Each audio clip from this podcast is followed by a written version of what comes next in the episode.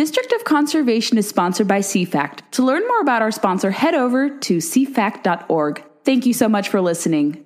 Welcome to District of Conservation. I'm your host, Gabriella Hoffman. This podcast offers a sober examination into all things hunting, fishing, shooting sports, energy, environment, and the public policy surrounding it. And this podcast also specializes in original interviews that you won't hear elsewhere. Here's what I have for you today. Can you believe we're rounding out season five of the show this week? Next week, we'll mark our formal entry into season six of the show, which I launched five years ago around this time in September 2018. It was a different landscape, we had a different administration, and now it's totally different. And there's a lot to, you know, criticize, but there's also a lot of good news to highlight with respect to conservation as well.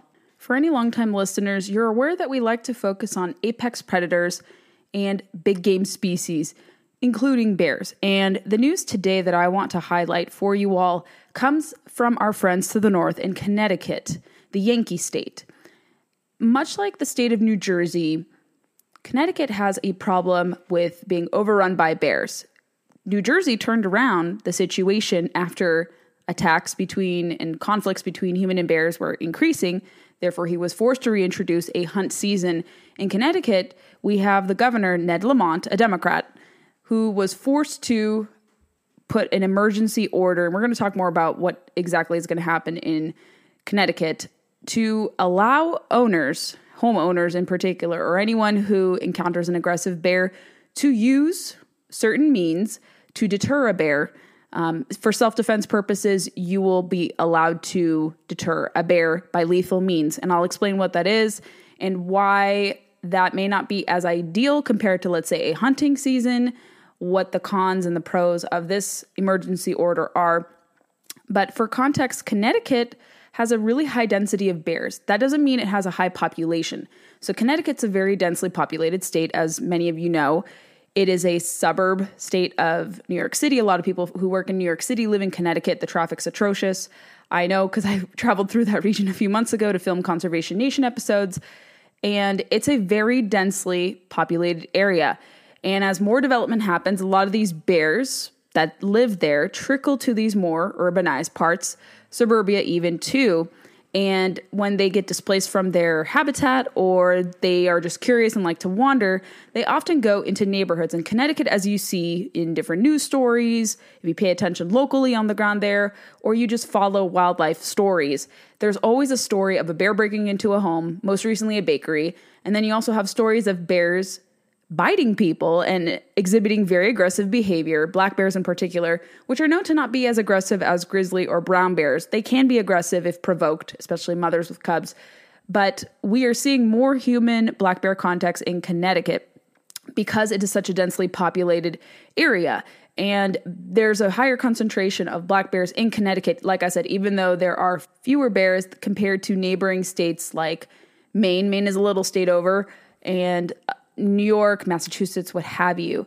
I'm going to read from the New York Times, which was pointed to me, this story in particular, from Kevin Paulson, a fellow POMA member, who alerted me to this because it's really interesting that when drastic measures have to be put into effect, people understand or start to grasp wildlife management. It shouldn't take such a drastic situation to get people to realize that you have to manage the bear population. Doesn't mean you manage them to extirpation, you kill all of them in your tracks. No, no, no, by no means. But you have to have a hunting season or you have to have a measure to cull them so that they're not aggressive and going into these neighborhoods. And oftentimes, people set up bird feeders, and some of them are encouraging these bears to come to their property with food, other incentives, what have you. And so they're not exhibiting responsible behavior in many cases. And then you also, like I said, have the issue of these bears coming into these more urban or suburban areas because of just how things are with our modern society. So, reading from the local news before I hop on to the New York Times story, kind of encapsulating the sentiments on the ground. The governor, Ned Lamont, signed legislation a few months ago, now it's law, that allows people to shoot bears in self defense and the bill actually passed the democratically held state legislature because they saw an increasing number of bear interactions, human bear conflicts. But the legislature was short of passing a bear hunt. There was near unanimous support, however, for this bear self defense bill. And I am trying to find the piece of legislation, and you can read the text for yourself. But the gist of it is that the new law sets out guidelines requiring a bear to come after a individual, their family, and property before an animal can be shot. And it also makes it illegal to feed bears because, like I said, a lot of people do encourage bears to encroach their property because they have bird feeders, because they have baiting, something of that nature. And that is often what invites bears as well. When they find a food source, they will come and they won't leave. From the New York Times, where I was able to really draw this story from, and this is actually a really good report. I was surprised by how fair and balanced it was. Sometimes they get the coverage right, but they often enable and publish very preservationist environmental thinking and animal rights thinking. But occasionally they will throw in some kernels of sanity, especially with really well balanced stories like this. So I'm going to read largely from the article and then I'll also insert my kind of commentary about this. So they admit that human bear interactions have increased dramatically in Connecticut in recent years as the state's population of black bears has multiplied and their geographic range has expanded. They have said this year alone that bears in the town of Avon have crashed a parade and another have broken into a bakery. I mentioned that before. They have even invaded individual people's houses. Because of the concern of increased human bear conflicts, that led Governor Ned Lamont, again a Democrat, to sign a law that would allow residents to shoot and kill bears under certain circumstances if a person, quote, reasonably believes, end quote, a bear could seriously hurt a person or a pet, or if a bear is trying to enter a building with humans inside. It also prohibits intentionally feeding potentially dangerous animals like bears on private property. If you weren't aware, Connecticut is the only state in the Northeast with no bear hunting season. They have a big population, like I said, a very highly concentrated population, but no bear season, naturally. That is always what happens and precipitates these increased human bear conflicts. The new law essentially is a stand your ground law for bear encounters, and the New York Times said it was a modest step that has drawn critics from all sides. Those who advocated for a bear hunt instead say the new law does not go far enough. They argued the bears must be taught to fear humans for their own protection and that dead bears deter live bears from populated areas.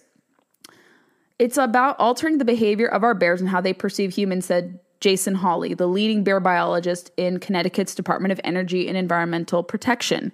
He added, Bears don't have a negative association with humans. In fact, I'd argue that they have a positive association with humans. Alternatively, you have these groups, anti hunting, animal rights associations that are often associated with the Humane Society of the United States. Hunting bears is unsafe, it is not necessary, and most importantly, it is not going to reduce interactions between people and bears, says Annie Hornish, the Connecticut director of the Humane Society of the United States, which is part of the Connecticut Coalition to Protect Bears. What does this group do? They often try to work to stop hunting they say they were formed in 2021, and I'm reading outside of the New York Times here, dedicated to ongoing educational outreach and legislative advocacy. Our goal is to promote proven non lethal strategies to allow people in Connecticut's native bears to peacefully coexist. The Connecticut Coalition to Protect Bears opposes hunting of our state's small population and supports humane policies for orphan bears. And of course, these are propagators of misinformation, judging by some of the resources and things I'm reading and just reading off their mission statement.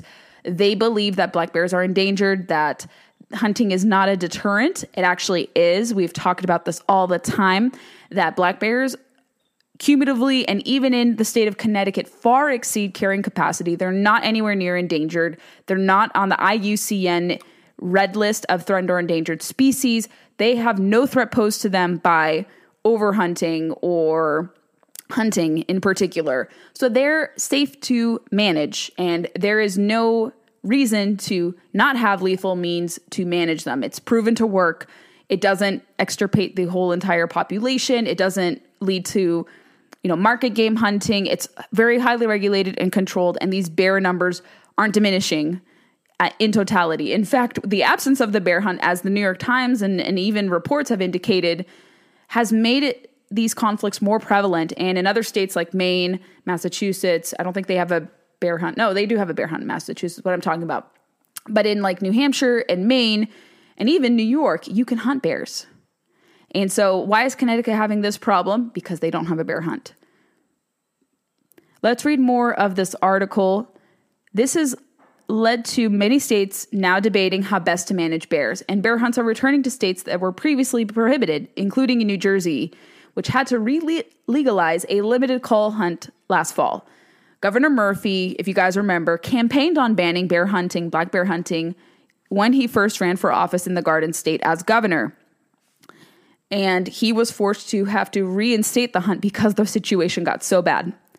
Now back to Connecticut. The suburbs across Connecticut, bears who venture close to people's homes are largely looking for food, wildlife experts say. And interestingly, this is an admission from a Democrat lawmaker. I think some of them are waking up because they see that it's not enough to assuage bears to have non lethal means. You need to have a highly regulated hunt or some sort of more serious measure, I guess, like this. Like I said, I don't think having a stand your ground law for bears is appropriate here. It's interesting. This state doesn't like the Second Amendment. So, how are people going to protect themselves against bears if it's really regulated and almost impossible to have an AR 15 or another type of rifle? It's a very gun control heavy state. So, how can people afford to use weapons that they have, lawfully owned weapons? to defend themselves against bears in a state that is for gun control. That's an irony that that's not lost on me. But one state representative said something very illuminating, which I hope other preservationists listen closely. Bears, it started out as a nuisance, but it, this is no longer a nuisance, said Representative Eleni Kavros DeGraw, a Democrat who represents the area of Avon and other nearby neighborhoods. We have anthropomorphized them, and they are not yogi, she said. That is the problem. I think that's a really fascinating admission I want you to take a look at that article, read it in full, make your own assessment. Like I said, I don't know how I feel about this measure. I think a hunt is more appropriate. And then you're going to, let's say, if this doesn't work as intended, um, and also if you don't have the firearms to use to defend a bear, because you need a higher caliber to defend yourself against a bear. And AR 15s do work well. I know people find that very controversial in hunting, but if you're using a 6 millimeter or a 6.5 Creedmoor, those are good options against big game like black bears. And they work really well. You only have to use typically one shot, and that's it. From what people who've bear hunted have told me, those can also work well on top of other, you know, conventional rifles. But I'm going to keep tabs on this because in these states, often guided by Democrats who don't like hunting, you see these prohibitions in place, their refusal to have a bear hunt. I hope sanity prevails and a bear hunt does get voted on, but that may be requiring to change the legislature, maybe elect more moderate Democrats who are not wholly opposed to hunting, because right now they approved this bill, which I think is even more controversial than a bear hunt, but they said no to a bear hunt. What explains that? Are they going to have to be forced to have a bear hunt? Will the state wildlife agency make a case? That remains to be seen, but we're going to keep tabs on this story because I find it fascinating watching this play out in northeastern states north of us. You know, I live in a state where we have a bear hunt. We have a bear population, sadly, that is encountering mange and that is limiting hunting opportunities. And I think you can help cull numbers of bears with mange, but I don't want to give out misinformation or improper guidance about how you go about dealing with mange. But if your state is dealing with mange, read the literature available to know how to deal with them, what best advice and course of action you need to take. But I'm fortunate for now that Virginia does allow bear hunt. And if you live in a state that allows bear hunting or is not trying to deter that from happening or try to prevent that from happening, you recognize how necessary this is as a deterrent, how it's not going to totally wipe out the population, and how it keeps bear numbers healthy. And hopefully, Connecticut could look to states like Virginia and its neighbors like Maine, which has 30,000 bears. They're spread out across a wider geography in that state, and they have very few human bear conflicts, much like Connecticut does. So something isn't working in the Yankee state. They need to change course. And I think a good deterrent would be having a highly regulated bear hunt, whether it's fall time, springtime. I think fall time is usually acceptable, but they need to move away from their preservationist thinking and they need to not lean on these groups like this Connecticut Coalition to Protect Bears because they are putting misinformation about bear management, the health of bears. They are not adding to healthy discourse about bear management with their refusal to lean on wildlife management, to trust bear biologists, to trust the wildlife biologists at the Connecticut State Wildlife Agency What do you think of this story? I would love to hear your feedback, and I'm going to expand on it for Townhall very soon. I think it's worthwhile to discuss. Thanks for listening to today's episode. Make sure you're connected to us on social media Facebook, Instagram, and Twitter. And also on your preferred player, we recommend Apple Podcasts, where you can leave us reviews if you really like the content. Share the podcast with friends who may be interested in learning more about what's trending in conservation and the related industries that entangle with it and sometimes work against it as well.